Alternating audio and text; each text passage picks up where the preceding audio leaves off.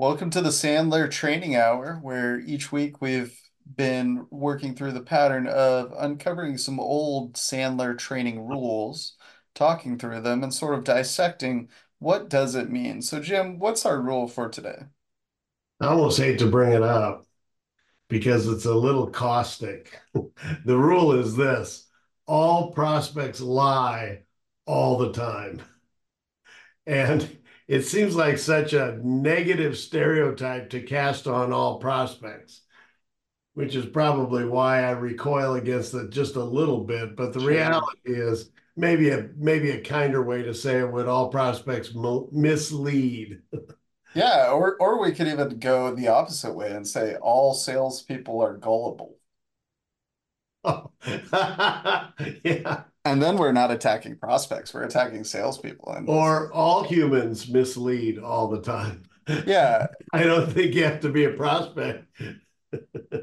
yeah, I- does this does this outfit make me look fat? Is not going to elicit an honest answer. Yeah, if you're gonna if you're gonna say the the honest answer to that one, well, you should watch yourself when you sleep. Well, and it's an an, an interesting point overall to talk about the goal of the I mean, you mentioned all humans lie all the time, and I think the subtext there is we're so busy trying to make sure that we're not hurting other people's feelings, that Yeah, we're constantly playing this misleading game between each other of like, how do I say something that you don't want to hear without telling you, without making sure that you heard it correctly, right? And so oftentimes when that comes to us, uh, any professional working relationship, the real the real solvency comes from clarifying questions because if we're listening to someone without double checking on what we're hearing, we're liable to listen with ears that are looking to confirm our bias in the first place. yeah, Um, you we we've always joked about the statement like your ears look like they're grinning, right? What does that mean? yeah. Having happy ears is I hear what I want to hear, and it makes me smile. And it's it's that selective hearing that most salespeople, if you're going to survive in sales, you've got to be optimistic because you've signed up for a life of rejection. Yeah. And the resilience that comes with optimism is that, you know, I may not have closed this one, but I'll close the next one.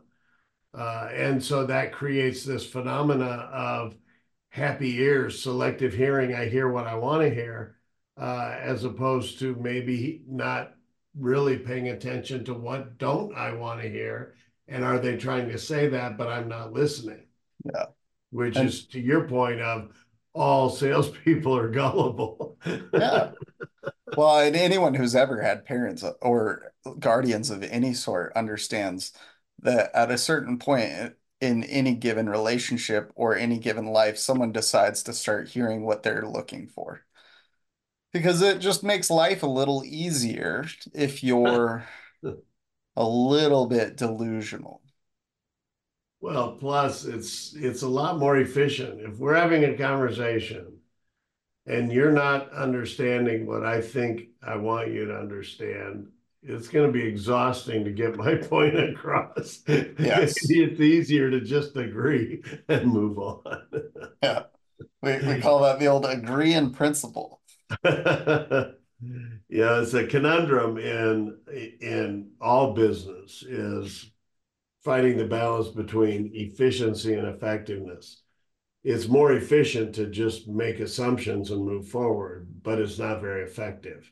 It's more effective to ask questions. And so this Yeah. mantra, all pros prospects lie all the time, is designed to help us have a skeptical mindset that says, gee, if the propensity is to mislead, what do I need to do to not be gullible? Yeah. What do I need to do to be more skeptical and, and really probe to find what's really their truth? Yeah, and I, I love that you bring it up that like the discovery process is what really allows for truth to exist in any given situation. if you're asking clarifying questions from the vantage point of trying to get the person you're talking to to communicate their reality to you. Yeah. You're doing way better than if you're if you're listening with the intent to respond. Yeah. The reason lying takes place is not nefarious most of the time, it's just miscommunication. And miscommunication is a game we all play because it's easier and more efficient to be fast than it is to be clear and to Yeah. clarify things. Yeah. I mean, uh, and we all know what it's like when you make an assumption and you're wrong because we do it pretty frequently. And when we we miss something that was key and we're like reliving it, we can certainly see where the warning signs were. Yeah. But the key in being skeptical is seeing a warning sign in real time and addressing it as if it is something that's addressable. Let's explore together what the real intent is. You know, that concept of all prospects lie all the time is conceptually, people don't trust salespeople because they don't know us yet. There's no relationship. No. So they're holding their cards close to their vest. So it's natural that they wouldn't be as open as we would like them to be. Yeah. But if you take the opposite extreme of somebody who you really trust and you have a strong ongoing relationship with, now the con- communication faux pas is that we assume we know what they're talking about and we don't listen.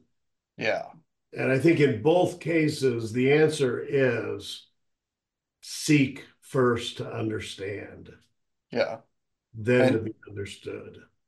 And with that image of someone who's like really knowledgeable in their field, who automatically knows what people's issues are and doesn't have to ask questions.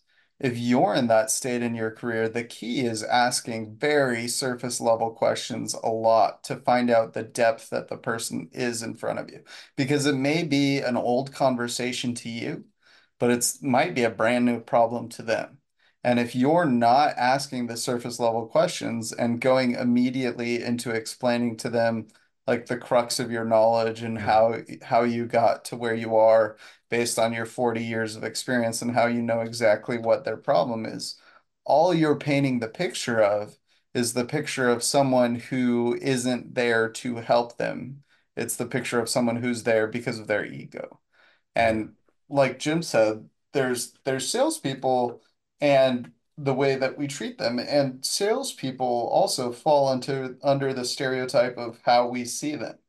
The more that you act like a traditional salesperson, the more you give your buyer, your prospect, permission to treat you like a stereotype. And so oftentimes when we're just going through these Sandler rules, we're just trying to remind you top of mind that this is something you should be thinking about. If you are too good at your job, chances are you're losing out of a lot of opportunities to sh to let other people clarify their intention with you because you're explaining to them why you are the best solution. Yeah. When we when we say prospects lie all the time, what we mean is we should be more curious about what people say and less sure of what we hear. Any final words, Jim, before we sign off? I could not agree more. It's it's the finding the the passion to want to listen. hmm It's really being in, we call it an interview or a discovery call, because our job is to go in curious, not assuming we know. Yeah, I, I love that. And listeners, if you're interested, reach out to us at 208 429 9275 or find us online at crossroads.sandler.com. We're always in the neighborhood looking to have a conversation. And we do like to listen and we're well practiced at it. So if you've had a couple sales calls that maybe bait you the wrong way and you're looking for a better way to engage in a relationship with a buyer, you should reach out to us at least test drive our process. Maybe you'll learn something. Have a good week.